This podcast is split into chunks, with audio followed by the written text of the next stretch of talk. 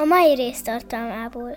Van a lányos apukáknak még egy borzasztó problémája, nektek könnyű, mert fiaitok vannak, hogy hát ugye szeretnénk olyan ajándékot venni, amivel mi is tudunk játszani. És ezért az én, én boglárkám babák helyett autókat, autópályát, vonatot és minden ilyesmit kapott. Busz. Igen. Egyébként tényleg vettem neki olyan buszt, aminek nyitható volt az ajtaja, és én órákig el voltam vele egyébként, öt-három évesen.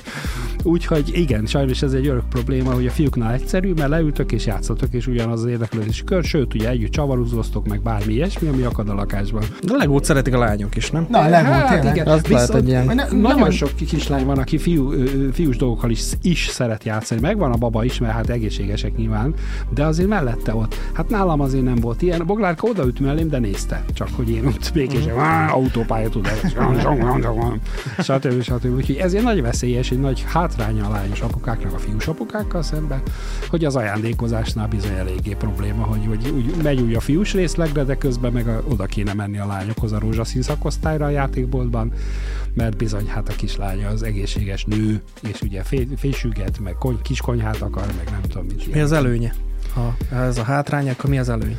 Hát az előnye az a végtelen szerelem, ami hát ilyenkor kialakul, meg ahogy nézed, ahogy cseperedik, ahogy nőiesedik, és ahogy dédelget. Szóval olyan szintű szeretetet a felnőtt nő, a párod teljesen másképp ad, mint a gyermeket, nyilvánvaló. Maga az, hogy saját magadat látod leképezni a, például a nevetésében, a mozdulataiban, a, a reakcióiban. Vagy a bajusz. Vagy a bajusz, így például a bajusz.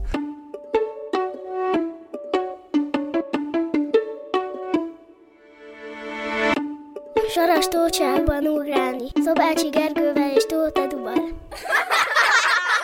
tizenegyedik alkalommal köszönti nézőit és hallgatóit a Saras tócsákban ugrálni. Itt van velem továbbra is hűtársam, Tóth Edu. Szia, Edu! Sziasztok! És a másik oldalon, a box másik sarkában Szobácsi Gergő! A kék sarokban, igen. Kék sziasztok! Sarokban. Mai témánk pedig a lányos apák. És hát egy olyan vendéget hívtunk már, akinek kettő darab lánya is van. Köszöntjük Maksa Zoltánt itt a Saras tócsákban ugrálniban. és... Sziasztok, sziasztok mindenkinek, örömmel jöttem. Köszönjük, hogy eljöttél, és első körben én arra lennék kíváncsi, hogy te, téged lehet olyan lányos apának elképzelni, aki coffot kötött, csatot. hajat font, csatot rakott, lement... lement az, amikor, ez, ez a fú, mi az, amikor egy csinált? Fonja a haját. Fonja, Fonja, igen, lement lovacskába, és akkor ültek a hátán, vagy és hogy kell elképzelni? Lányok, hát ez a része, ez nem működött. Isten, ilyen pelenkáztam viszont, úgyhogy azt a gyereket hagyott dönteni, és ott az alsó részen elmotyolászni, azt én nagyon... Hát az később a ö, ö, lányoknál felnőtt korukban is ez ember uh-huh. már nagyon szívesen gyakorolja. A pelenkázást. De utána, így van, egy bizonyos kor után már csak a gyermekre hagyatkozik természetesen, mert a feleség nem nyitott annyira erre a dologra, hogy pelenkázunk, vagy legalább valami hasonlót műveljünk, úgyhogy igen, ez a rész. A másik viszont a lelki társ, a lelki oldal, az voltam én inkább, tehát mindig az apa volt az, hogy azt mondta, hogy hogy nézek ki, pedig tényleg. Tehát ilyenek, mikor óvodából hazajöttünk sírva, és akkor ott ez meg az. Óvónénik nagyon örültek nekem egyébként, amikor én mentem a gyermekért, ami elég ritka volt, mert ugye délután vannak a fellépések, meg a gyermek szabadon bocsátása is, uh-huh. akkor általában az egy jó fél óra, negyven perc volt, mert hogy ugye bár vártak tőlem egy napot, illetve ők akkor elkezdték mondani, hogy, hogy Boglárka, illetve Timike, ugye a két lányom közül éppen amelyik aktuális, hogy viselkedett aznap, hogy jött be az ajtón, mit mondott először, majd másodszor, stb. Tehát ők nyomtak nekem egy ilyen kis szöveget. Egyébként ezt egy baráti társaságban is tapasztalom, hogyha az ember csendben ül, mint humorista, akkor úgy várnak, várakozóan néznek rá. Igen. Majd amikor nem szólal meg, akkor neki kezdenek el vicceket mesélni, és hát ez nem biztos, hogy jobb. Van, amikor igen, én hálás közönség vagyok, félre ne értse senki, na jókat röhögök, imádok mindent, ami jó és vicces, de ez nehéz. Lányomat is egyébként ebben a szellemben neveltem. Fábri, Fábri is azt mondta, hogy neki az, hogy ő folyamatosan beszél, az gyakorlatilag egy ilyen önvédő mechanizmus, hogy uh-huh. amíg ő beszél, addig legalább nem kell másokat hallgatnia. Ahogy... és milyen okosan mondtam, van benne valami. De tény az, hogy mind a két lányom örökölte egyrészt a művészi hajlamot, tehát ugye általában, hát a másodiknál könnyebb a helyzet, mert ott anyuka ugye színésznő volt, Gráf Csilla, és hát egy nagyszerű pécsi színésznő, aki mindenfajta olyan ö, egyéb tulajdonsággal felruházta a gyermeket, ami bennem speciál nem volt meg, tehát például szépség, ugye, meg intelligencia, meg hasonló ilyen dolgok, úgyhogy így. De... Lent szeretett. Terhám például, igen, az is, meg a főzés iránti affinitás, illetve nagyon érdekes az, hogy a második lányom, aki most tizenhét és fél esztendős, szeptemberben leszünk nagykorúak, és ezáltal apuka is természetesen. Oh. Milyen érdekes, ilyen, hogy is mondjam, szóval ilyen földön túli tudásanyaggal érkezett. Négy éves volt, amikor képzeljétek el, a édesanyám comnyaktöréssel feküdt egy szivacson, mert nem tudott az ágyban, sehol sem létezik, a földre leterítettünk egy szivacs, frissen volt ugye a vasső berakva oda mellé, hogy tartsa az eltört csontot, és a kislányom négy évesen egyik pillanatra másikra teljesen számomra váratlanul letette a játékát, amikor ezt meglátta, oda ment a mamához, rátette a kis kezét így a comba, combja mellé, és azt mondta, hogy tudom, hogy ez most neked jó. Hmm. És így döbbenten néztünk, hogy Szűz Máriám, hát egy senki se ilyen paraizé a családban, parapszichológus, meg itt honnan hozta ezt, és érdekes dolog, úgyhogy. De már a születése előtt is. Nagyon-nagyon hálás vagyok a Csillának, mert a terhesség alatt nagyon odafigyelt arra, hogy hogyan étkezik, tornázott ráadásul, és össze-vissza hat kilót hízott, és ez nagyon-nagyon-nagyon pozitív dolog volt. Ugye a lányok tudják sajnos, hogy hát meg tudom őket érteni, és fel is tudom menteni, hogy hát szinte egy kényszer evés alakul ki, állandóan éhesek, megesik, hogy nem tudnak mit csinálni. Hát meg ott van egy kis alien bennük, aki és, elszívja az erejüket, meg a táplálékot velünk. Szemben velünk, nem, hogy náluk is így volt, hogy párom szült, és én híztam el. Igen, ezt velem dumáltok, ezt a szimpátia terhesség. Igen, igen, ez, ez szimpátia pocak.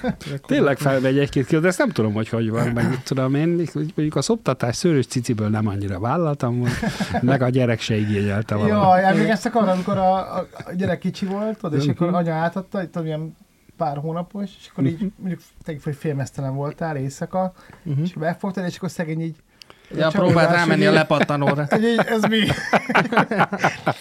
Az, mi az, hogyha meg, meg akkor el is egy csöcs valahol, igen. Meg bimbó, csak nem jön cucc belőle. Igen, csak igen. Szőrös terében. Igen, meg ez akkor a csalódást nem, hogy tényleg ez a... Abszolút nem semmi. Boglárka mai napig nagyon édesen játszik azzal a kis napocskával, amivel nulla évesen is játszott, érdekes módon, úgyhogy az elején egy kicsit megkérdőjeleztem, hogy van-e kimutatható fejlődés a gyermek életében, miután ez a napocska, ez a pelenkázója fölött volt így, és ez így behajolt egy állványról, egy műanyag kis vacak, sárga volt, villogott, mindenféle fény is forgott, és csingilingizett. És azt mondta, hogy a mai napig megnyugtatja őt, és hogy ez mennyire rendben van. Úgyhogy hát nem tudom, hogy tudom, így férhez adni viszont, mert hát ki az a pasi, aki egy lány egy napocskával örömmel fogad, aki este az ágyban, amikor lefekszenek, oda rakja azt a napocskát, ami forog és csingilingizik, hát erősen kérdője. Egyébként miért? Miért ne? Hát lehet, hogy a fiúnak is tetszik, és ő meg hozza a kis autóját, és brumbog neki, ott meg mit tudom én. Én amúgy nagyon irigylem ezt a gyerekkori énemet, ezt a képregénygyűjtő, ezt a kocsikat, tologatós, és most, most hogy van gyerek, uh-huh. azt veszem észre, hogy, hogy én is egy benzin, tudod, fellépésekre járunk mindannyian, uh-huh. el, és akkor sokszor benzinkuton kötünk ki, uh-huh. és mindig nézem, hogy ah, akkor okok is egy kockás magazint, mert nekem is volt kockás magazinom kiskoromban. Igen, csak nem volt háromezer forint. Igen, egy ötven volt. Igen, most még lesz a feleségem pont. Igen, hogy... nagyon rettenetesen drága. Mit vettél? Hát tegnap a, a Mosson-Magyarvári benzinkúton négyezer forintért. Hát mondom, nyuszika. Egy kockás, hát kockás meg három sört. Most már sör is már. Nézem, hogy akkor ittam Dombóváron hat ötven ér. Doboz, doboz sört. hat ötven ér. A más íze volt. Hát gondolom. Igen, természetesen. Mert tényleg a kockás egy... egy Én ezt így leveztem a gyerekkoromat. Van a lányos apukáknak még egy borzasztó problémája. Nektek könnyű, a fiaitok vannak, hogy... Hát ugye szeretnénk olyan ajándékot venni, amivel mi is tudunk játszani. És ezért az én, én boglárkám babák helyett autókat, autópályát, vonatot és minden ilyesmit kapott. Bambi busz. Igen. Egyébként tényleg vettem neki olyan buszt, aminek nyitható volt az ajtaja, és én órákig el voltam vele egyébként, öt-három évesen. Úgyhogy igen, sajnos ez egy örök probléma, hogy a fiúknál egyszerű, mert leültök és játszatok, és ugyanaz az érdeklődési kör, sőt, ugye együtt csavarúzóztok, meg bármi ilyesmi, ami akad a lakásban. De legót szeretik a lány. kislányok is, nem? Na, nem volt, hát, igen. Azt viszont, lehet, ilyen... ne, nagyon nem... sok kislány van, aki fiú, fiús dolgokkal is, is szeret játszani. Megvan a baba is, mert hát egészségesek nyilván, de azért mellette ott. Hát nálam azért nem volt ilyen. Boglárka odaüt mellém, de nézte. Csak hogy én ott békésen autópálya tudom. Stb. Stb. Úgyhogy ezért nagy veszélyes, egy nagy hátránya a lányos apukáknak a fiús apukákkal szemben, hogy az ajándékozásnál bizony eléggé probléma, hogy, hogy úgy megy úgy a fiús részlegre, de közben meg a, oda kéne menni a lányokhoz a rózsaszín szakosztályra a játékboltban, mert bizony hát a kislánya az egészséges nő, és ugye fésüget, meg kony, kiskonyhát akar, meg nem tudom mit. Mi az előnye? Ha ez a hátrány, akkor mi az előny? Hát az előnye az a végtelen szerelem, ami hát ilyenkor kialakul, meg ahogy nézed, ahogy cseperedik, ahogy nőiesedik, és ahogy dédelget. Szóval olyan szintű szeretetet a felnőtt nő, a párod teljesen másképp ad, mint a gyermeket, nyilvánvaló. Maga az, hogy saját magadat látod leképezni a, például a nevetésében, a mozdulataiban, a, a reakcióban. Vagy a bajusz. Vagy a bajusz. Így például a bajusz. Ami én mondtam, hogy vigyázzon nagyon, meg közben, csó, csók közben átragadhat egy, a partnerre, egy másik illetőre, aki hát általában lány. És ugye hát ezek a dolgok, a lelki dolgok azok, hát például, hogy kicsit sarkítsam a kérdést, az első menstruációját én előbb tudtam, mint az anyja. Például, mert apa úgy érzem, hogy, hogy most én felnőtté válok, és, és olyan szépen mondta maga a gyerek is, hogy egyszerűen le voltam döbbenve, hogy ilyen, ilyen édesen lelki tartalommal mélyen átítatva közölte velem, hogy hát mostantól kezdve már lehet unokád tőlem is, uh-huh. nem csak a nagy lánytól, akitől egyébként van. Úgyhogy... Hoppá, te már nem apa vagy? É, igen, igen, most... Hát gratulálok, tudtad azt? Én tudtam, csak hoppá, nem Mexikóba él, nem? Így van, pontosan. Az unoka? A kisebbikről. Igen, egyedül. Kemény vagy. Hat éves, és már beszél. Úgyhogy nem és semmi. Egyedül él Mexikó. Igen. Igen, igen, hát eddig vitt a szél. Nem, az történt csak, hogy a kisebbik lányomnak a fejlődését és a születését kísérhettem figyelemmel, ott aktívabban jelen lehettem, a nagyomnál aztán végképp nem, akkoriban napi három haknit nyomtunk, és az elején Nagybandó igencsak meghajtotta, az ő volt az én mentorom, Nagybandó András, keressetek rá, érdemes, szenzációs pali, olyan mondatokat. Igen, ilyen rövid szakáll, és itt fölül, itt előre áll neki a bajusz, azt megnéztem, mert ugye én nekem ez a legelső bajuszom, sose volt levágva egyébként, igen. Ez a legelső. Legelső bajusz, így nézett ki legelsőször is, csak a középen volt két szám. Ez olyan bajusz, ez... Ez, ez, so, ez ötvenegy éve ez így rajtam van, tehát ez ugye valami tíz, tíz de még éves olyan se volt, hogy véletlenül belenyírtál, ami hát miatt, e, az volt, ami miatt le kellett vágni. Igen, az egyik felt lerágtam például, a, és hamarosan a Sötétség című hetvenegyben készült egy ilyen horrorfilm, ez meg az első hetvenes évekbeli horrorfilm, és ugye a Tátra moziba, Pest Erzsébet, én erzsébeti gyerek vagyok, nem olyan messze innen, e, tekintettük meg, első zenekarom szólógitárosával voltunk nagy haverok, és vele jártunk mindig mindenhol moziba, és sokkal jó volt, csak nyűszögtek, meg killódtak, meg el, nem ezt nézzük, ide, mit a, ide, pasival élvezett volt moziba menni, hasonló érdeklődési kör. És ott lerágtam a bajszomat innentől idáig, hogy kijöttem, és rám nézett, és rögött egy fél órát. Hogy nézel ki, és ne csókolj meg. De hány évesen lett bajuszod? Hány évesen? tizenegy éves voltam, amikor középen két szál megjelent, képzeljétek el, először csak úgy megvastagodott egy kicsit ez a két szál, majd tizennégy éves koromban lett egy ilyen nagyon vékony csík, egy ilyen bajusz csík, így két oldalt, mint régen a grófok, amikor csak azt ja, a pici csíkot hagyták meg, és az államon volt kétszáz szőr. Kész, ennyi. És ez bajban tizenhét tizennyolc éves. Hagytad ezt a két? A, ne, hát azt nyilván levágtam, de a bajszot meghagytam, mert hát mondták, hogy aranyos. Éppen ezért egyébként a középiskolában bajusz lett a csúfnevem. Vegyész vagyok eredetileg, vegyipariban érettségiztem, rossz is, mert minden nap elmegyek mellette, drága iskolám, azzal bezárták persze az em ötös bevezetőjénél, úgyhogy elég szarérzés, igen. De hát, de hát nagyon sok kellemes élményt adott, na és a lényeg az, hogy ott már így bajusz lettem, és aztán ez később is egy darabig még kitartott, a gyógyszergyárban, ahol dolgoztam, Ritter Edon er té vel voltam vegyész három évig, mikrobiológián, amit nagyon szerettem, csak hát jött a humorfesztivál, és én már ott is írtam a gyári lapba baromságokat, és aztán így szépen lassan beindult a pálya, majd a nyolcvankettes humorfesztivál egy külön díj lett a végeredménye, és ott fedezett fel a Nagybandó, és egyszer csak nyolcvankettő. nyolcvankettő. Nagyon gáz. Az akkor született Edu. Amikor én megszülettem, te már... De a, azt képzeld el, hogy amikor én a nyolcvankettes humorfesztiválon a júniusi döntőben a külön díjat megkaptam a Gépjármű Oktató című írásomra, a Bödöcs édesanyja még terhes volt, mert a Bödöcs nyolcvankettő decemberében, decemberében született. Ezt képzeljétek el. Ez felfogni agyilag. És akkor egy kis ugrás, kétezer-tíz, nem, nem, kétezer-tizenegy. ilyen Duma Színház, Godóban volt ilyen, kará, ilyen karácsonyi, uh-huh. és pont mellettem ültél, és akkor uh-huh. ülök, és így belül megy Maksa Zoltán, így, nekem, nekem Maksa Zoltán az a Maksa Iradó, Szeretes Évszakok. Hát persze, természetes. Beült, tényleg egy, egy Charles Bronson, egy beült mellém, érted, vagy egy, nem tudom, egy Indiana Jones. Így. Hát, hát de igen, ez, de, de pont... Megvoltam az illetődben. A... Hát ez nagyon kedves. Hát de pont szépen. Ezt beszéltük az előző adásban is, hogy nekünk Eduval ugye, amikor mi rádió kabaréba kerültünk először, ja, ja. és főleg ugye akkor mi még az a Stefánia igen, palotába igen. lett igen. felvéve, szóval ilyen óriási terem, óriási színpad, és akkor ülsz ott, és akkor így uh-huh. ez a Kern András. Ugyanezt. Egy csúlya így bejön. Hernádi Judit meg. Nem tudom, és kezdj egy csokkot. Ismerős, én ugyanígy voltam, csak húsz évvel korábban. Én olyan hülyéviseket, amikor Kern ott ült, hogy úristen, Kern András. Ugyanezt, nálam is. Akkor így teljesen.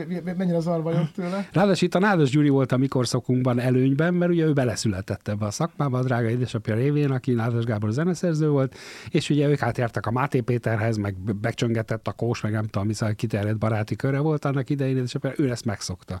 De én vegyészként két normál primitív, normál primitív munkát végző, úgy értem, hogy ilyen egyszerű munkát végző rokonsággal, szülőkkel, főleg hát elsősorban édesapám mondjuk már nem, mert ő, ő számítógép, hazai számítástechnika bölcsőjét ringatta az ötvenes évektől kezdve, tehát hogy amikor számítógépet behozták, még ilyen nagy szalag volt, és teremnyi nagyság, és állandó húsz foknak kellett lenni, meg különben izé, és így is állandó félreírta az adatokat, és mint egy fél asztal akkora volt egy merevlemez, és a, így mint a pick-up a lemezjátszónak úgy ment rá az, az adat, elképesztő. Na, tehát gyakorlatilag úgy mondom ezt, hogy a primitív az egyszerű, mechanikus, civil, civil munkát, így van pontosan, tehát nem akarok ezzel senkit lebecsülni, Isten ments. Ö, gyakorlatilag rám csodálkoztak a rokonok is, hogy, hogy ez hogy néz ki ez az egész, és amikor én ugye bekerültem ebbe a millióba, akkor én is rácsodálkoztam, ugyanúgy, hogy ti mindenkire, hogy ott üt egy Székely József, egy Schubert Éva, akkor Olyan. ugye egy Mécs Károly, stb., aki annak idején kabaréba volt, akkor jött Sós András bácsi, nem nagyon emlékezik már rá, senki szegénykémre, a Ludas Matyi, akkor Ludas Matyi ugye az ott a központi viclap a hetvenes években egy... Én nekem Ludas Matyi igen cicik. Írója volt. Megkaptad a lényeget. Hát akkor is már azt mondták, hogy az egy ilyen lapot, pontosan hát a címlapon mindig kellett egy... De mindenhol cicik. Igen. De meg akkor te találkoztál Hofival is magával. Érdekes módon kétszer személyesen, mindössze. Egyszer volt egy televíziós szilveszteri stábértekezlet, és mellettem ült pont, de ott nem tudtunk beszélgetni, mert én elkéstem egy picit, forgalmi jogból természetesen, én az araszolás művésze vagyok egyébként, hogy azt a sávot fogom ki állandóan, amelyik vagy nem halad, vagy lassú, és mellett zsum, zsum, zsum, mindenki megy. És nem ott vazzamra lehet kenni a késést. Igen, akkor ugye ott volt csak hely mellette, és akkor így, a Hofi, és akkor oda lezuttyantem, jó napot kívánok, és akkor így, be az asztal alá. A második eset pedig azt egyébként többször ismételt a televízió. Az kilencvenhárom uh, szilveszterén én egy kórházi nővérke paródiát adtam elő, volt egy agyhártyaggyulladásom nyolcvannégyben, és állítom nektek, hogy az a nővérke mentette meg az életemet, aki az első éjszakát mellettem virasztotta végig. Ugye ez egy olyan dolog, nem kullanstól, hanem influenza vírustól, már ugye akkor is a vírus természetesen keletkezett, és a lényege az, hogy három nap alatt eldől, hogy megmaradsz, hülye leszel, vagy meghalsz. Tehát uh. nincs több verzió. És az első éjszaka ez a nővérke, hát ugye pöttyögött belém az infúzió vírusa, akkor se tudtak mit csinálni, mert ugye más a mechanizmusa, mint a baktériumnak, hát a vírus az belepumpálja az örökítőanyagát az egészséges sejtbe, és így az is vírust kezd el gyártani. Szóval a lényeg az, hogy hát ha a szervezet legyőzi, legyőzi, ha nem, akkor viszlát.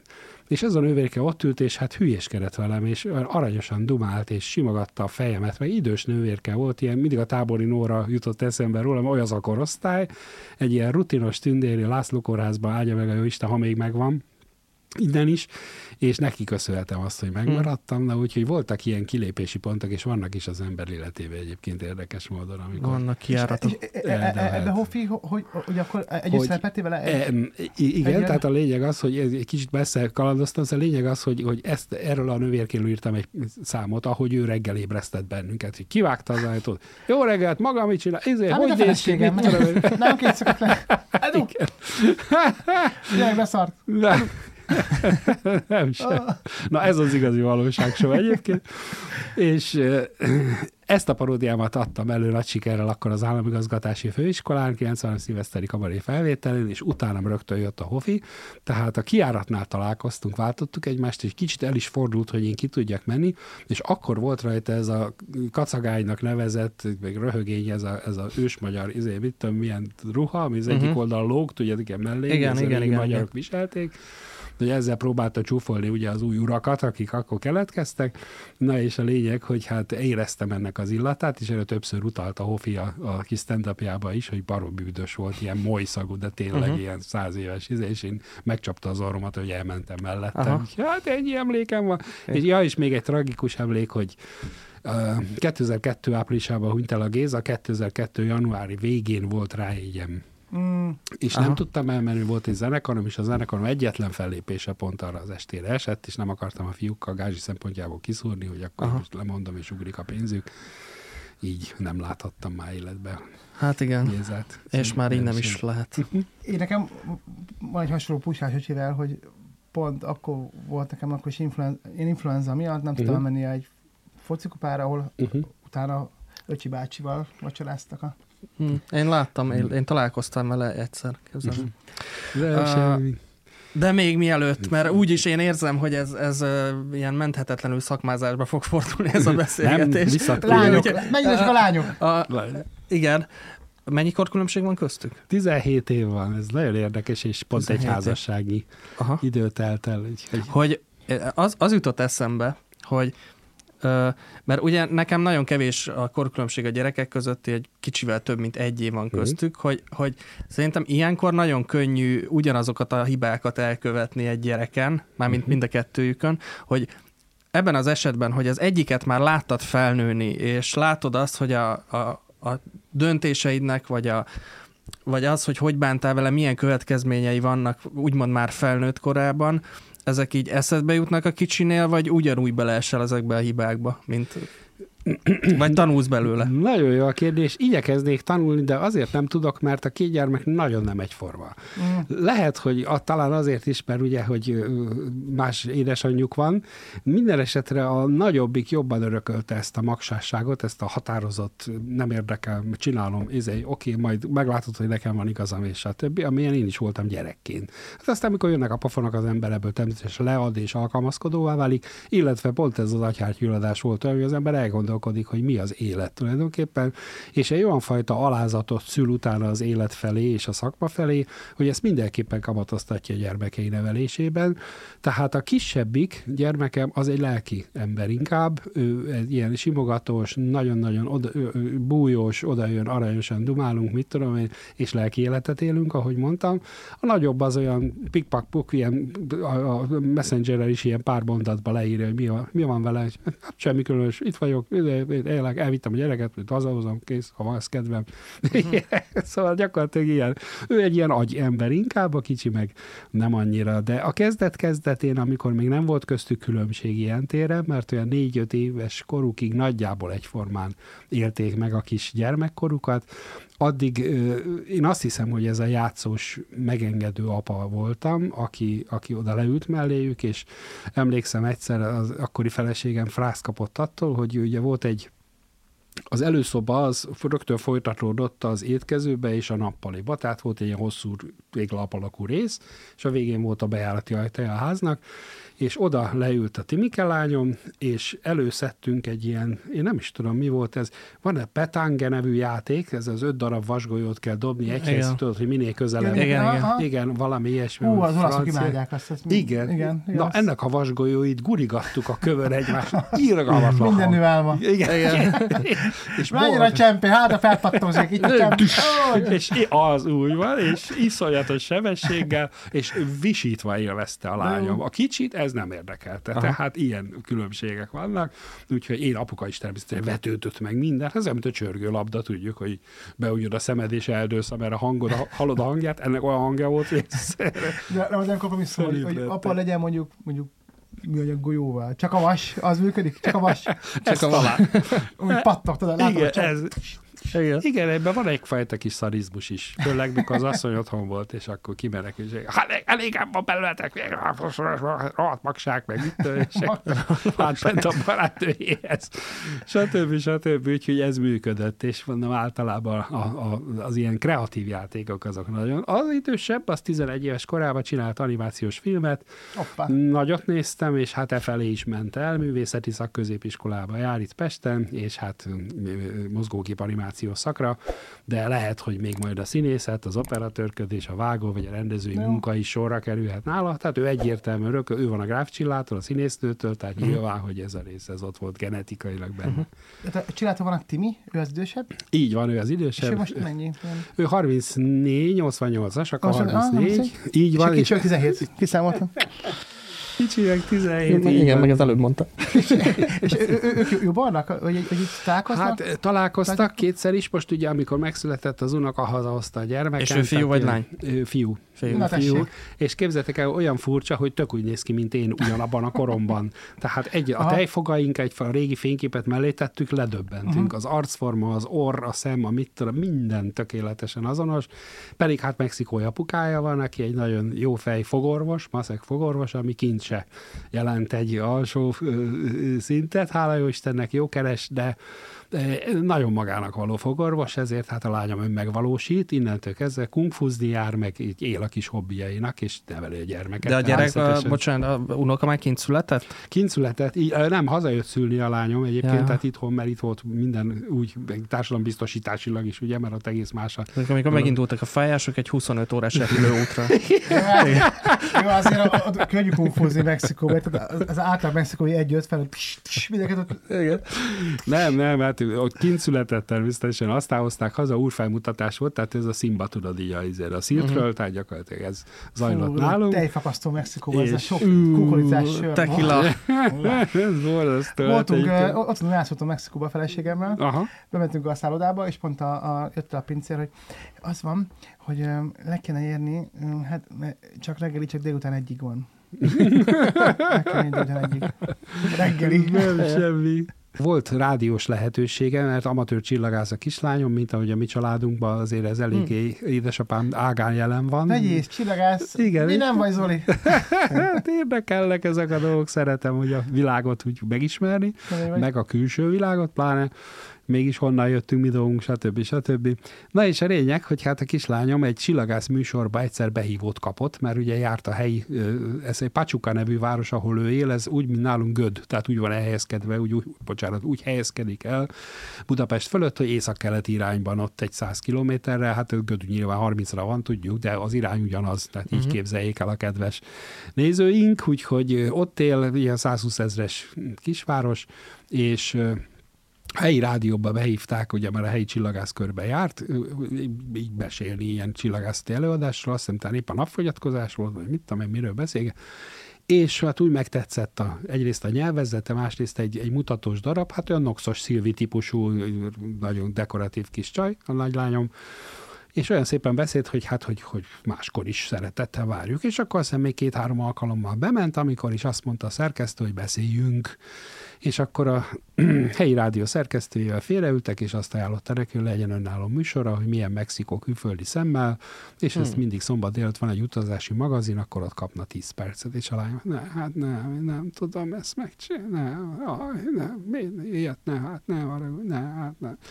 És akkor mondtam, hogy nem az apád vére vagy, basszus, hát, hogy, de hát mondom, legalább elküldted volna a témát, itthon kigegeljük, megcsináljuk, visszaküldöm neked, és elő, felolvasod, hát rádióban mit.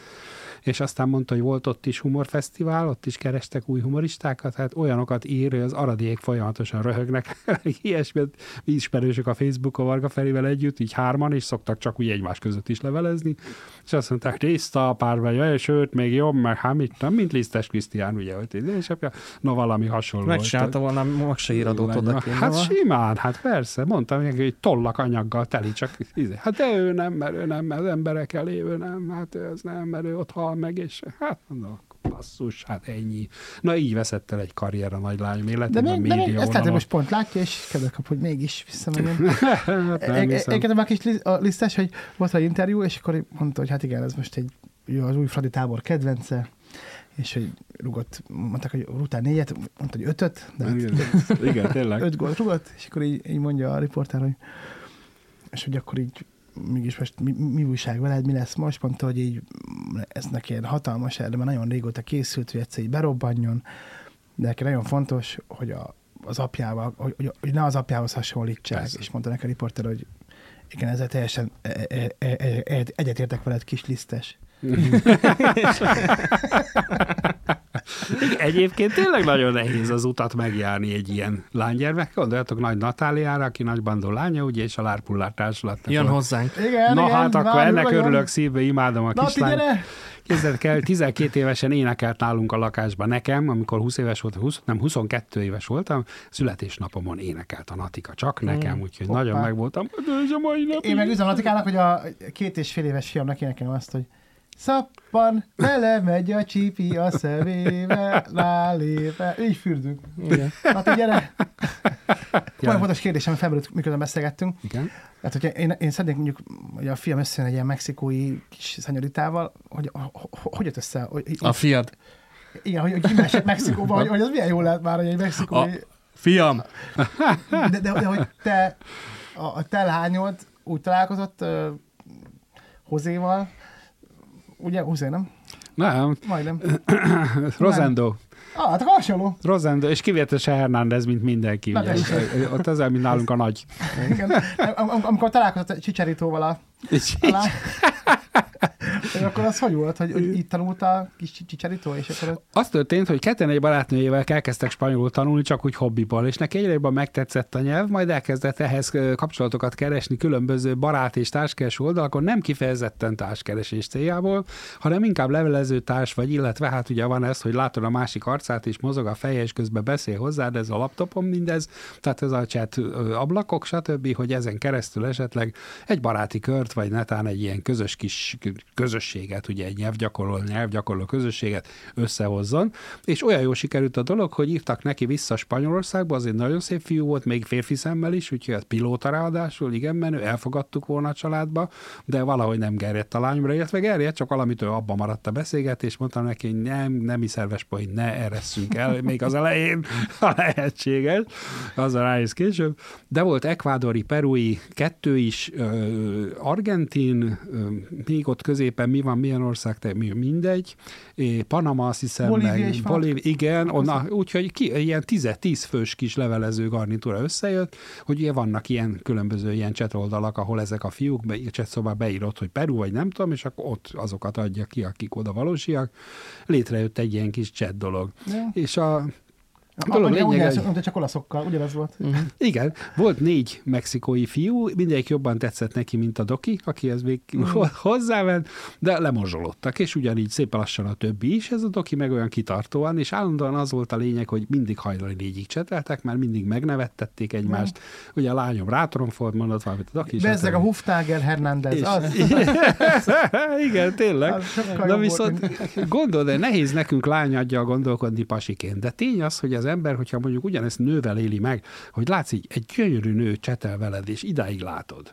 És egy hatalmas, ilyen hata, hajzuhatak, nagy, gyönyörű, beszédes, barna szemek, meg mi, vagy valamilyen az esetet, tök mindegy, és akkor így beszerelmesedsz, és a végén azt mondja, hogy hát szeretettel várlak, ha van egy kis időd, pénzed, én be tudok segíteni, dobjuk össze, gyere ki hozzám egy hétre. És kiderül, hogy egy mellszobor. És ez történt, hogy, hogy a lányom kiment, és amikor a tranzitból kitolta a kis kocsiját, és szétnyílt a tükrös ajtó előtte, akkor ott állt vele szembe egy ilyen lekókat virággal egy pigmeus. Tehát az a, az a fej volt rajta, akit látott, és ez ugye egy csinos, ilyen, mint a mexikai színészek, ugye uh-huh. ez a sármos izé.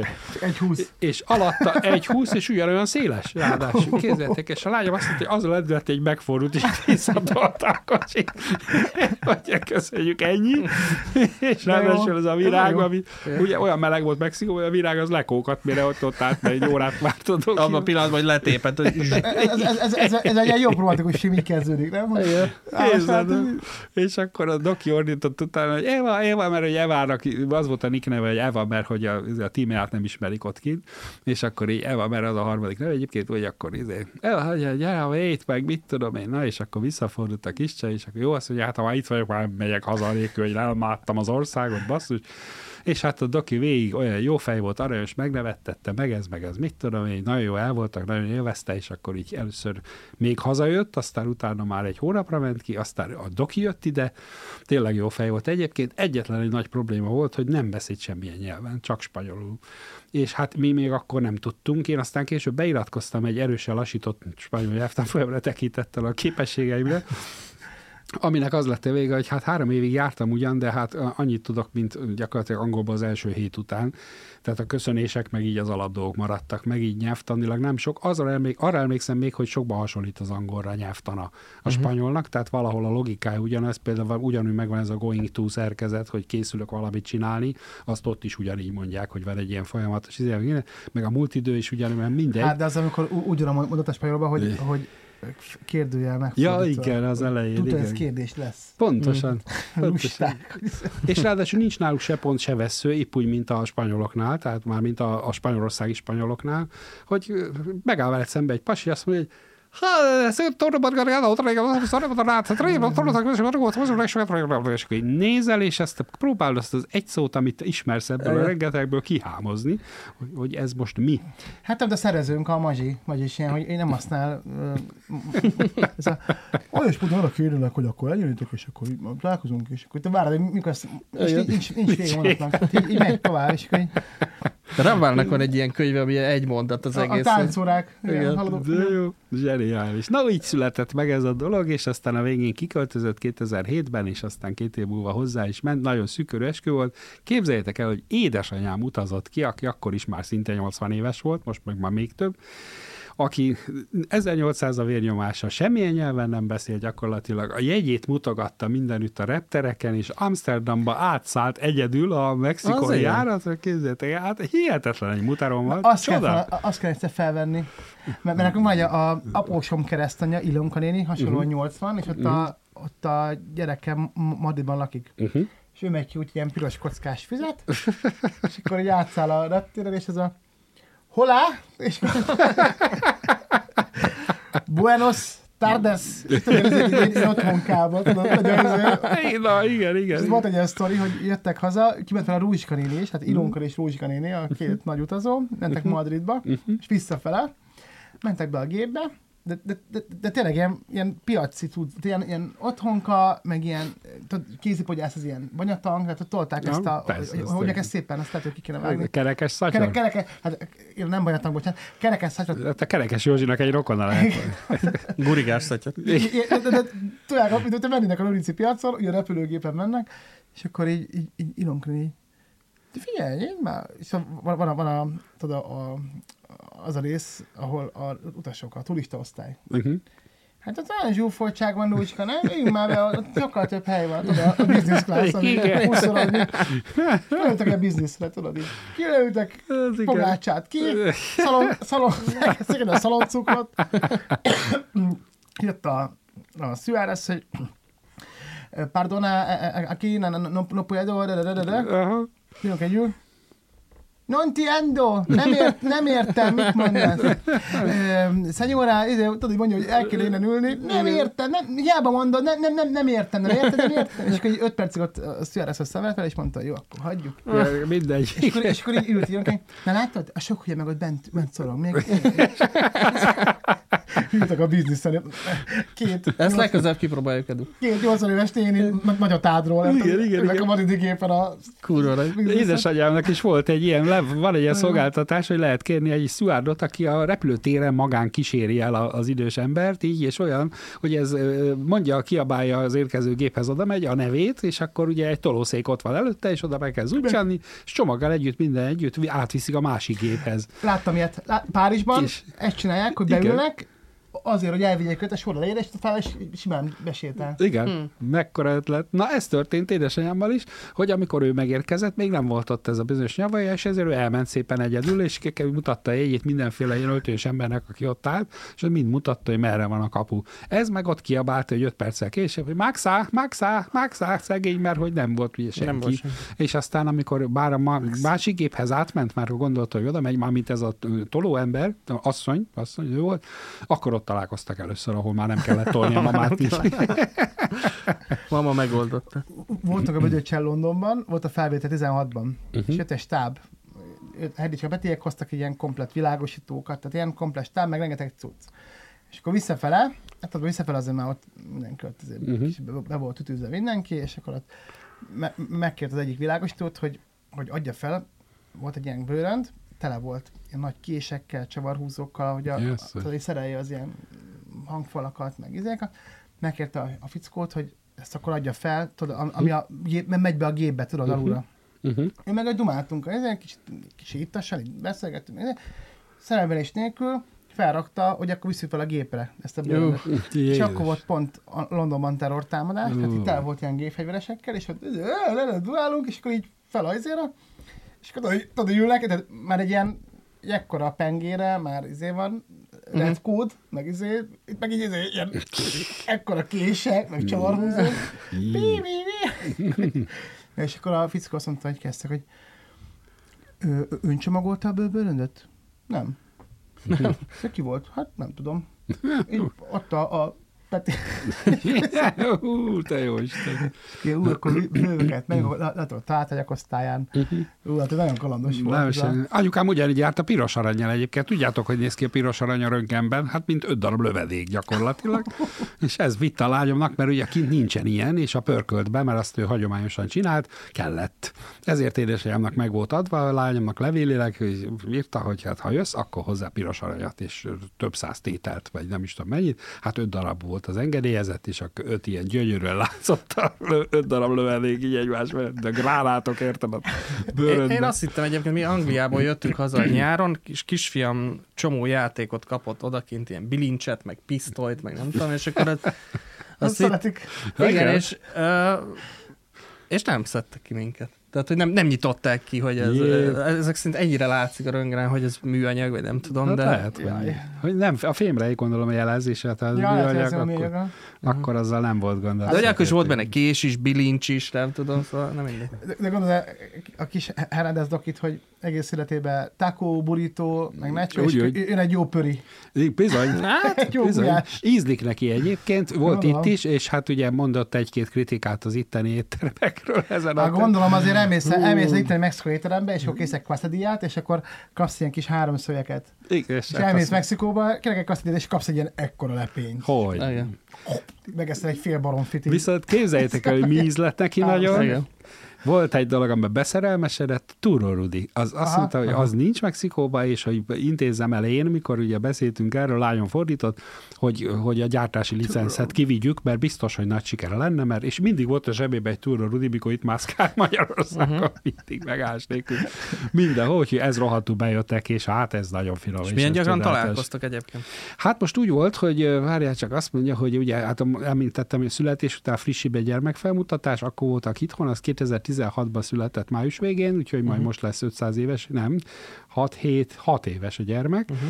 és aztán pedig négy éves korában voltak itthon, de az ilyen november, január, február időszak mindig úgy éri meg, ugye majdnem fél évre hazajön, mert hogy most akkor két hét múlva menjen vissza, akkor az milyen, uh-huh. és akkor itt járt a gyerek Hofiba, emlékszem, de akkor uh-huh. beszélt is magyarul, de az a baj, hogy kint, hogyha magyarul kérdezi az anyja, mexikóiul válaszol, uh-huh. és ezért elvesztettük szegényt, úgy tűnik, és nagyon nem. sok magyar gyereket vesztünk így, kedves. Úgyhogy ez igen, nagyon fáj. Nővérem is Szoltiszkóval próbálja ezt, hogy mindig magyarul, konzekvensen, meg, meg magyar könyvek, mm-hmm. de hogy nem beszél magyarokkal, hát, akkor az így... Igen, igen ez működik. Van, sajnos így van, nincs mm. mit tenni, úgyhogy ez nagyon fáj az én szívemnek, aki imádja ezt a nemzetet, és hát ugye negyvenegy éve napi kapcsolatban vagyok a népünkkel, és hát látom, hogy nagyon-nagyon sok szülő fájlalja ugyanezt, hogy kénytelen a gyerek elmenni. Nem azért, mert annyira vonzza a nyugat, hanem azért, mert itt nem lát sok perspektívát. Mexikó az nyugat? Ez inkább ilyen nyugat-dél, nem? Dél, lejjebb van, és azt mondja, hogy például a csillagászatilag azért érdekes helyen van, ők egyébként középen van, Mexikóvárostól mondom fölfelé egy kicsit, tehát majd, hogy a ország közepén, mert mind a két égboltot látják, az északit is, meg a délit is. Wow. Hát mi kizárólag az északit látjuk, télen még az Orion feltűnik, ugye, de a déli, délkeresztje, meg ilyen déli csillagképeket egyáltalán nem látjuk soha. Kéne egy ilyen külön kiadás, ilyen spin-off, hogy Maksa Zoltánnal hetelezzük a csillagrendszert. Nagyon szíves, nyitott vagyok, mint a gerinc, de bármit nagyon szíves.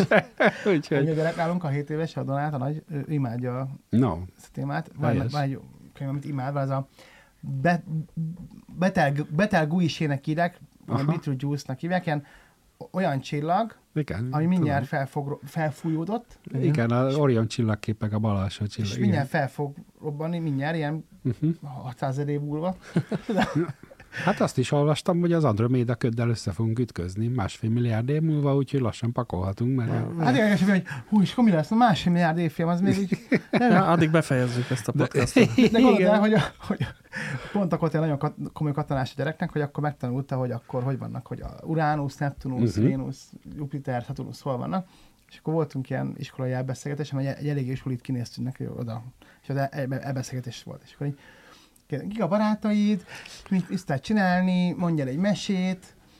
És akkor így előtte mondtam az egyik tanítónak, hogy a gyerek imádja így a bolygókat, és akkor egy poémon. Na, miért a kedvenc bolygód, Donát? És akkor ül a Merkur. Miért pont a Merkur? Mert nyolcszázharmincegy fok van. Jó, oké. Lehet, hogy nem pontosan idéztem, de valami ilyesmi volt, hogy ott ez oké. Hát ha valami, akkor az tényleg alkalmatlan az emberi életben. Ott legközel a naphoz. Nem tudják, hogy... Hihetetlen. Meg ott a Holdnál is. Ó, hát ott vannak érdekes. Még bírom a Holdnál, mert nagyon tetszik a Holdban az, hogy a Hold, az egyes csillagászok szerint, ezt mondta, egy, egyes csillagászok. Megültem, és egy úristen tudom. Olyan szavakat tudnak használni, nem is tudom, honnan veszik őket. Egyébként Boglárka csinált ilyet, hogy hozott egy darab követ az udvarról, és a kezemben nyomta három és fél évesen, azt mondja, apa, van egy hipotézisem, tessék. Azt a Madagaszkár pingvinjeibe hallotta ezt a szót. Igen, igen, igen. Nekem pont tegnap mondta a kisebbik fiam, már most elsős, és nem nagyon szereti a sulit, nagyon imádta az oldát, és a suli nem annyira tetszik neki, és ugye nekem, nekem meg a családom egyik fele Angliába él, uh-huh. és mi oda járunk is sokat, és ő tudja, hogy Angliába ott van egy uh, ilyen a iskola és az óvoda között egy ilyen köztes iskola, ami nem egyből ilyen csak tanulás, hanem uh-huh. ott még egy... És kérdezi, hogy itt miért nincs ilyen? Hát mondom, mert itt így döntöttek a, a, az országvezetői, hogy itt nem így van. Miért nem leszel te Orbán Viktor? Azt mondja. Mondom neki, hát mondom, én nem szeretnék Orbán Viktor lenni. Azt mondja, pedig te sokkal bölcsebb vagy, mint Orbán Viktor, mert te nem vagy olyan szankciós. Istenem, igen, hát hallják ezeket a szavakat. De, de, de ez, a, ez, a, ez a holdas történet, hogy így jutod ő, és akkor bár tudod, hogy ezt hol tudják fokozni, ezt a Merkurt, és akkor mondja, hogy egyes csillagászok szerint, hogy a hold úgy keletkezett, hogy összeütközött a Föld egy másik csillaggal, vagy bolygóval, és akkor abból így a, uh-huh. kijött egy darab, a, a Földből egy darab kitört, uh-huh. és az így csiszolódott így, évmilliókig, de ezt egy kis srácszemű volt, de hogy így, hogy elmondta, hogy ez egy hipotézis, hogy a, a hold is. Hogy igen. Jó, akkor találkozunk szeptemberben, jó? Köszi. Nagyszerű, hát igen, ez szuper érzés. Egyébként hát hihetetlen élmény. A ismerősöm hozott egyszer egy ilyen óriási távcsövet, de ilyen komoly távcső, nem... nem értek hozzá, mindegy, és, és ez Csömörön volt, ahol nincs annyi fényszennyezés, uh-huh. ugye, mint uh-huh. Budapesten, és kivittük a, a, az erdőbe, és ott leraktuk, és nem tudom, láttad már a holdat úgy, hogy így nem fényképen, hanem így egy távcsövön keresztül közelről? Kemény. Ez egy, na- nagyon más, mint... Uh-huh. Uh-huh. De egyébként szoktatok távcsövezni? Hogyne, vagy... természetesen. Vagy. Hát a költözéskor az egyik távcsövem úgy megsérült, hogy el kellett adni egy olyan srácnak, aki meg tudta aki csinálni. Aki nem ért hozzá. Igen. Úgyhogy hát egy kisebb távcső van most, de mi is szoktuk nézni. Azt nem értem, hogy miért készülnek csak fekete-fehér felvételek a holdra, amikor egy gyönyörű színes és nagyon szép, és jönnek ilyen hülyeségekkel, de neten is nézegetem a hold felvételeket. Most van egy ilyen japán szonda, ami megy körbe-körbe-körbe, gondosan kivágják a túlsoldalról készült képeket még mindig, és hát ott a lakópark. Igen, hát ott pontosan. Úgyhogy ebből kifolyólag, azért mondom, hogy a holdnál sokkal több érdekesség van, mint stb. stb. Ebből kifolyólag azt írták, hogy a, a monokrom kamerák felbontó képessége jobb, meg hát mondom, én ezt kétlem és háromlom is egyben, mert hogy egy színes kamera a négy kás korszakban, már bocsánat, hát nem fér el egy szondán, azért már elnézést kérek. Tehát ez nekem egy kicsit furcsa, hogy miért nem láthatjuk színesben a holdnál. Hát, mint az u f o felvételek, nem tudom, az összes ja. u f o felvétel YouTube-on mindegyik ilyen négy bites szar. Tényleg, igen. Meg, a, meg az össz, és, és már mindenkinek a mobiljában ott van a, a Full há dés kamera, persze. És a benzinkutat, ha valaki kirabolja, tudod, ő is ilyen, ilyen felismerhetetlenül pixeles az összes kép, nem tudom. Tényleg, ez rejtély. Érdekesen most olvastam, hogy a, hogy a, hogy a holdat azt arra fogjuk használni, tudom én tíz éven belül, hogy az azt az ilyen ilyen tranzitállomás, ugye a Marshoz. Ugye igen. Ott vannak a pilóták, ott vannak lakni, uh-huh. meg, meg, meg ott, csak ez a part, hogy hogyan parcellázzuk fel, ahogy, most, ki, hát igen. Hogy, hogyan költöznek oda emberek. De hogy a gyere, gyereknek ezt nem tudom elmagyarázni, pedig tényleg rengeteget beszélgetünk. Uh-huh. A, most nyilván vannak ezek az örök kérdések, hogy a végtelen, vagy nem. Azt, igen, azt nem igen. Mondtam neki, nem tudok adja. Én ezt elengedtem ilyen nyolc évesen, ezt uh-huh. nem tudjuk tudni felfogni, hogy most végtelen, uh-huh. nem tudjuk feldolgozni. De hogy nem érti, hogy ha már oda küldtünk a Marsra ilyen marsjárókat, hogy embert miért ne lehetne. Uh-huh. És akkor ezt mindig, hogy hát bubu, azért, mert mit tudom én, ötven év. Hát akkor induljunk el. Akkor menjünk, hát akkor még pont odaérünk. Hát, igen. Azt mondja, apa, te mennyi vagy, negyven, hát akkor még, még, még te is tudnál menni. Hát igen, nem, fél év, fél év egyébként, csak ugye meghatározott fél, fél év egyébként, csak azt vizsgálják a názánál, hogyha ezt a fél év bezártságot egy csőbe, hogy bírják ki az emberek, mert azért az borzasztó. Figyelj, tizen, tíz év vagyok házas.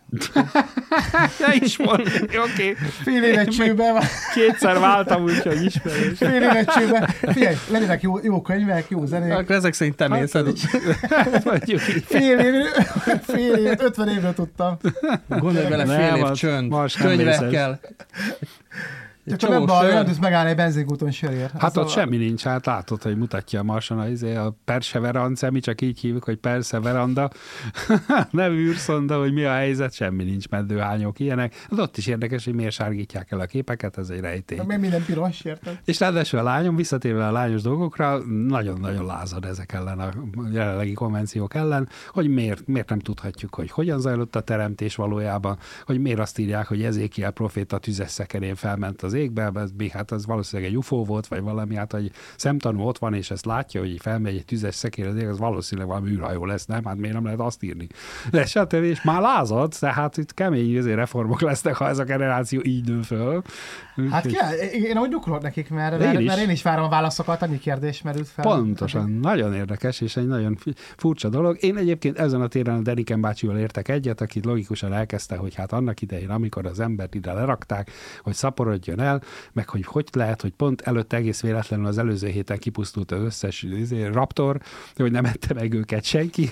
Azt valahogy ilyen időzítés szempontjából, hogy a júrakor meg a izé, kicsit egybeesett érdekes módon, hogy valahol logikusnak tűnik ez a fajta teremtés elmélet, hogy bizony itt munkásokra volt szüksége az idegeneknek, akiknek ugyebár itt volt egy rakás nyersanyag, ami a mai napig is így van, állt az ötvenegyes körzetben a kutatások, a technológia átadás, többek között az érintő képernyő is, ugyebár egy ilyen u f o technológia átadás zajlik folyamatosan nyersanyagért cserébe. Én ezt olvastam, úgyhogy... Sőt, neked volt is valami nulladik típusú találkozásod, nem? É, hát igen, az, az, sajnos nem akarok a Pataki Attila sorsára jutni, úgyhogy akkor kérte is az űrge, hogy ne ezt előztessük, de tény az, hogy ledöbbentem. Uh-huh. Egy ilyen félig álomszerű, ilyen hipnózisszerű, nem is tudom, ébren voltam, mert sokszor láttam a lakás mennyezetét, belül, illetve a szoba mennyezetét, de ugyanakkor olyan valós volt a történet, és annyira ö, kézzelfogható, és olyan dolgokat mondott, amit nem tudhat senki gyakorlatilag, még a legbelsőbb rokoni kör sem a saját életemről, de inkább a globális része volt érdekes, hogy megjósolta például migránsokat. Ez kilencvennyolcban volt, kilencvennyolc április tizenvalahányadikán ez az álom, és reggel ültem az ágyban, még másfél órát is néztem magam elé, mert mondom, hát ez te jó Isten. Hm. Úgyhogy nagyon érdekes volt. Hogy de és se előtte, se azóta nem volt ilyen tapasztalásod? Nem, én inkább úgy vettem észre, hogy a boglárka születésekor és utána rögtön nem sokkal szüntek meg ezek az álmaim, mint hogy hát tették volna ezt a dolgot rá, hogy ő majd akkor inkább, mert hogy ő fiatal, és majd vele lehet dolgozni együtt. Úgyhogy én azt álmodtam, csak legalábbis az elején volt érdekes, hogy én egy sarokházban nőttem fel Pesterzsébeten, és ennek a sarokháznak az udvar felé volt a kijárata, meg kellett kerülni a házat, és így kimenni az udvar, és így volt így a sarok. Uh-huh. És hogy kiment, éjjel volt, kimentem a sarokra, és azt láttam, hogy két u f o lebeg a A, a keresztődés fölött, egy gyönyörű smaragdzöld, meg egy rózsaszín. És, de a rózsaszín sem az a bugyi, hanem az nagyon szép volt, így kifejezetten, hát elképesztő gyönyörű, és én lassan forogtak így, ahogy ők szoktak, és a sarkon feltűnt egy ember. Azt tűnt fel nekem, hogy ilyen hosszú őszhaja van, és nagyon aránytalan magas. És olyan furcsa, olyan, mit tudom, hát kiderült aztán, hogy valami hibrid, mikor közelről láttam, olyan egészen nagy szeme van, ilyen zöld, zöldes, az maradt meg, és ilyen professzor fizurás, tehát itt volt haja. és azt mondja nekem, megfogta a karomat, mert ugye találkoztunk a sarkon, hogy ő egy, ne ijedjek meg, ő egy földi ember, de neki rákban meghalt tíz éve a felesége, azóta nekik szervez, és így fölmutatott az ufókra.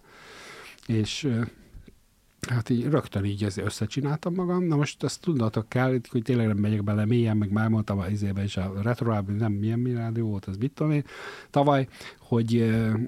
hogy pánikbeteg voltam előtte nagyon komolyan, de tényleg, és öt évig fel se ismerték ezt a dolgot. Ezt, ezt erről is akarok kérdezni. Úgyhogy igen. igen, na és akkor erre az történt a következő pillanatban, hogy fogta a karomat, az a, a zöld ufóból elindult egy fény, de ez is nagyon érdekes volt, mert nem úgy, hogy puff, így meggyújtjuk a lámpát, hanem ez ilyen lassan jött ilyen végig, egészen hozzám, és a testemet így végigpásztázta föl le, mint egy szkenner, és aztán ugyanúgy visszament az ufóba. És egy tíz másodperc múlva azt mondta az űrge, hogy felejtsd el a rosszul léteidet, tökéletesen egészséges vagy, most vizsgáltak meg, nincsen semmi bajod az égvilágon, és nem voltam rosszul szinte többet. Hát még néha még előjött egyszer-kétszer egy kisebb formában, de úgy soha, mint a korábbi rosszul létek. Ja. De pont ezt akartam kérdezni, mert én is ezzel küzdök mostanában egy picit, csak nekem az a rosszabb, hogy én színpadon. Egyszerűen a, a, az történik. Hagyd abba szerintem. Egyről is a kevesebb. Egyre kevesebb, így van. Jól a podcast, majd a podcastben. Tazoli, te mikor teheted a nyugdíj, jó? Hát én már lassan nyugdíj. Aktuális leszek. Kettővel kevesebb. Egyébként nem tudom, emlékszel rá? A, a leges-leg elején, ugye mi egy, együtt kezdtük. Együtt kezdtük a és találkoztuk a Bödöccsel, pontosabban ti felléptetek a trafóba. kétezer-tíz Igen, igen, és amikor bemutattál, bemutattál a Bödöcsnek, így mondtad, hogy itt Gergő is stand-upos, és ennyit mondott a Bödöcs, hogy telített a szakma. Keretes lett a szerkezet. Egyébként a Gergő üdeszén volt nekem a Godóba, amikor elkezdtem fellépegetni, nekem azt tűnt fel, hogy mindenkinek akkora arca, mindenki a nagyképű gőg, de ezek az ilyen abszolút életében kétszer fellépett, uh-huh. és ilyen mindenki olyan paraszt volt, meg olyan nagyképű, meg ilyen gőgös. Igen, hát és akkor te volt egyetlen jó fej, aki lehetett így beszélgetni. Az nekem a furcsa, hogy találkoztam, mit tudom én, Kovács Zoltánnal, meg, meg mit tudom én, Szabó Gáborral, uh-huh. léptem fel együtt. Igen. Így, így mentek, hogy ez, na, figyelj, mi, mi, milyen a nyagod van? És elmentem egy Bödőccsel trafóba, és a Bödőcs sokkal szerényebb volt, mint a Szabó Zoltán. Szóval nekem ügyes szint volt. voltál. Nekem sem... Rá se ismerné az, aki vagy olyan kép. De Gergő az elmúlt... Hát te például úgy nézzel ki nagyjából, mint tízben. Igyekeztem, igen. Meg én is, de Gergő... Ilyen, nem hát én folyamatos, én folyamatos átalakulásban. Rá se ismernél. Lehet, hogy te volt az egyik... Igen, lehet, hogy így szúrok ki magammal, mert lehet, hogy amúgy tök sokan szeretnének, csak folyamatosan megváltozom, és nem emlékeznek rá. De az, az van velem mostanában, hogy, és ezt most nagyon sokan látták a elmúlt egy hónapban így a színpadon, hogy, hogy fölmegyek, semmi probléma nincsen, elkezdek beszélni, úgy kezdődik, hogy először csak elkezd rólam szakadni a víz. Uh-huh. Hát az ismerős. Igen, igen, abszolút. Nekem de, is. Így volt. De én nem vagyok izzadós. Tehát, uh-huh. hogy rólam így elkezd, elkezd szakadni a víz, majd elkezd egyre kevesebb levegőm lenni, uh-huh. és akkor elkezd szorítani a melkasom, és uh-huh. akkor uh, érzem azt, hogy ah, elkezdődött, ugyan ezáltal így, nem, az attól még rosszabb, attól még rosszabb, mert Ráskó ezt javasolta, hogy semmilyen, uh, ami hirtelen ilyen sok energiát ad, ilyen koffein, meg csoki, igen, meg nem tudom, ezeket felejtős. Pontosan. De hogy... ja, valamilyen ópiás. Sőt, roz, rozsomák te az, annál finomabb. Miért nem hozzád fordultam először? Nem is értem.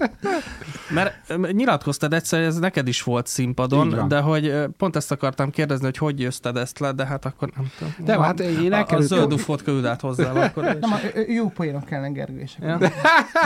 Nem, de a lényeg az, hogy azt mondta a pszichológus doktor bácsi, hogy fogadd el a rosszul létet, hogy gyere, most ráérek. Hát igen, csak amikor de kétszázötven ez, ez ember néz, tudod, amikor kétszázan néznek a színpad, vagy a nézőtérről, akkor így nem csináltam ezt, jó, hogy oké, okay, hát, gyere, tudod. Szóval jó, hát azért, aki, aki, akit így még nézik is, megfigyelnek is, ez úgy könnyű.